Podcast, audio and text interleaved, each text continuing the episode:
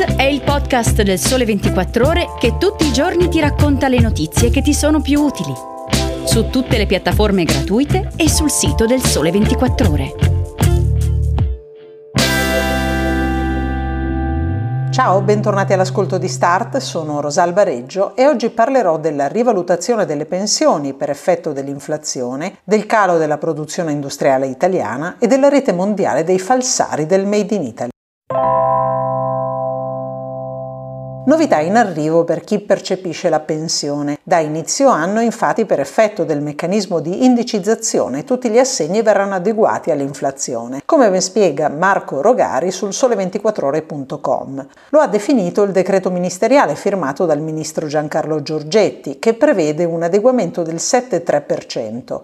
A beneficiare in forma piena di questo aumento però non saranno tutte le pensioni, ma solo quelle che non superano di 4 volte il minimo IMSS di 525,38 euro, quindi le pensioni fino a 2.101,52 euro. In sostanza per le pensioni più basse l'aumento sarà di 38 euro, mentre arriverà a 52 per quelle da 1.000 euro lordi. Per i trattamenti da 2.000 euro lordi l'incremento sarà pari a 100 euro, mentre beneficeranno di un incremento parziale di 150 euro quelle da 4.000 euro lordi. Il meccanismo di indicizzazione insomma è impostato per fasce. Per le pensioni che superano i 2.101,52 euro e arrivano fino a 2.626,9 euro, l'adeguamento sarà pari al 90%, sarà invece al 75% per quelle superiori a 2.626,9 euro.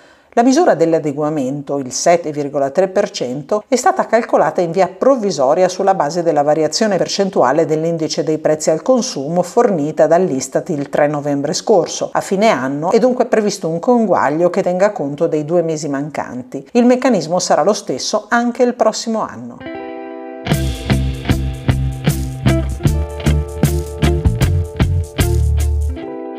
Parliamo adesso dello stato di salute della produzione industriale italiana. Dopo un agosto positivo che aveva registrato numeri superiori alle attese, il mese di settembre segna un'inversione di rotta, meno 1,8% su base congiunturale, quindi rispetto al mese di agosto 2022, e un più 0,5% su base tendenziale, quindi rispetto a settembre 2021.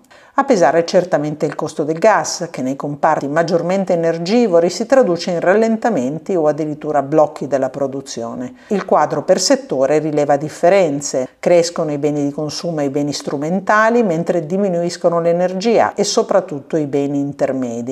Penalizzata la chimica che dopo sei mesi di crescita cede oltre 7 punti da luglio e agosto e a settembre frena addirittura del 9,4%. Ma non solo, arretrano anche carta e legno, metallurgia e gomma plastica, tutti grandi consumatori di gas o energia elettrica.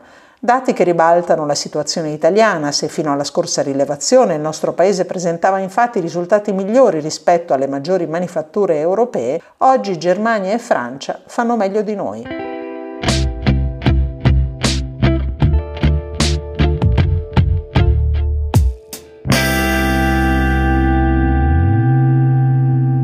Chiudiamo sul Made in Italy, o meglio sulla rete di falsari che dall'Asia all'Est Europa minaccia la nostra proprietà intellettuale. Un fenomeno importante, pensate infatti che tra il 2019 e i primi sei mesi del 2022 in Italia sono stati messi i sigilli su 26,5 milioni di beni contraffatti, 9,5 milioni dei quali con marchi falsificati dalle più importanti aziende italiane. Come scrive Ivan Cimarusti nella sua inchiesta su 24 si tratta in realtà di numeri ben ben superiori perché le merci che sono riuscite a superare i controlli sarebbero almeno il quadruplo e il valore di questo business, secondo l'Ocse, frutterebbe alle organizzazioni criminali internazionali oltre 100 miliardi di euro all'anno. Le categorie sono le più varie, dai giocattoli ai prodotti sportivi, dalle scarpe ai cellulari, dalle automobili agli accessori. Il danno per le imprese è altissimo, ma anche i rischi per i consumatori. A Napoli, pensate, sono stati trovati giocattoli di provenienza cinese realizzati con agenti tossici fortemente dannosi.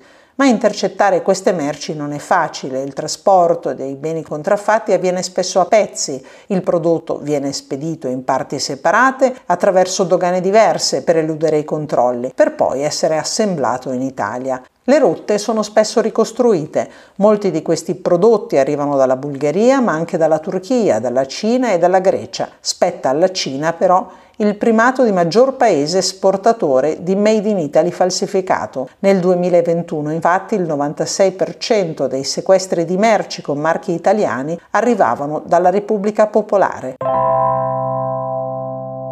Per questa puntata di Start è tutto, se volete iscrivermi la mail è rosalba.reggio-sole24ore.com.